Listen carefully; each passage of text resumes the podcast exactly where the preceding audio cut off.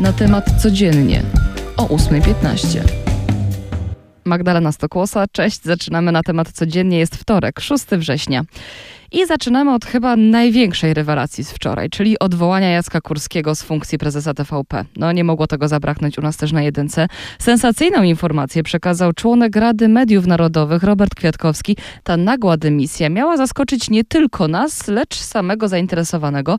Na jego miejsce powołany został już Mateusz Matyszkowicz, który był dyrektorem TVP Kultura czy telewizyjnej jedynki. Rzecznik PiS Radosław Fogiel na Twitterze po fali komentarzy, która się oczywiście pojawiła w sieci nie tylko, tylko zaprzeczył, jakoby miała to być dyscyplinarka, a przed nim niedługo nowe zadania. Jakie? No tego jeszcze nie wiadomo, ale na pewno jakieś stanowisko się znajdzie. Więcej o tym na naszej stronie głównej, tam też liczne komentarze. Zapraszam. A jak już przy TVP jesteśmy, to dostaną oni kolejne 2 miliardy rekompensaty abonamentowej. Tak potwierdził to wczoraj premier Mateusz Morawiecki. I tak to zostawię. Dziś z kolei prezydent Andrzej Duda rozpoczyna wizytę w Afryce Zachodniej. Odwiedzi trzy państwa. Dziś Nigerię, do której już dotarł, jutro Wybrzeże Kości Słoniowej, a w czwartek razem z małżonką Senegal. Jak podano, rozmowy prezydenta będą dotyczyły m.in dostawy surowców energetycznych do Polski, rosyjskiego szantażu żywnościowego i rosyjskiej propagandy. Przejdźmy teraz szybko do polityki zagranicznej, bo tak jak już wczoraj zapowiadałam, znamy już nazwisko nowego premiera Wielkiej Brytanii. Po raz trzeci w historii stanowisko objęła kobieta Liz Truss. Dziś na zamku w Szkocji brytyjska królowa Elżbieta II przyjmie na audiencji ustępującego premiera Borisa Johnsona.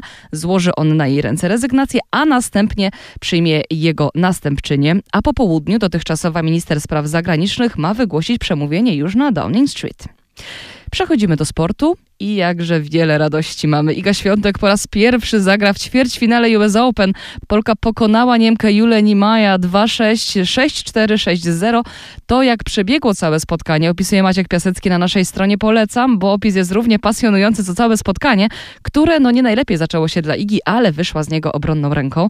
Teraz dzień przerwy i jutro na kortach w Nowym Jorku czeka ją walka z Amerykanką Jessica Pegulą. Przenosimy się do słonecznej Italii. Tam ma nie być już takich problemów jak u nas. Z ogrzewaniem o to mi chodzi. Tak twierdzi jeden ze znawców klimatu, Antonello Passini. Mówi on o tym, że od listopada ma tam być gorąco. Według jego długoterminowej pogody w najbliższych tygodniach temperatury będą we Włoszech nadal wysokie, a ich przyczyną będzie kolejne w tym roku zjawisko pogodowe nazywane antycyklonem afrykańskim, które przyniesie masy gorącego powietrza. Mam nadzieję, że te masy dotrą też do Polski bo inaczej będzie cienko.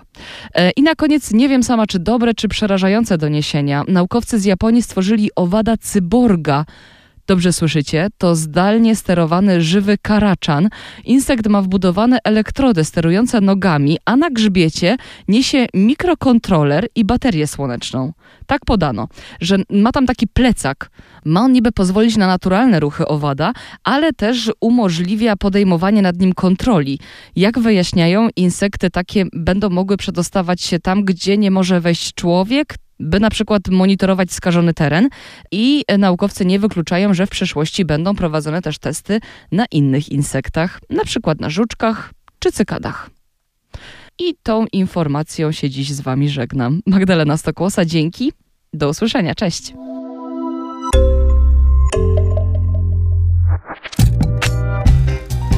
Na temat codziennie o 8.15.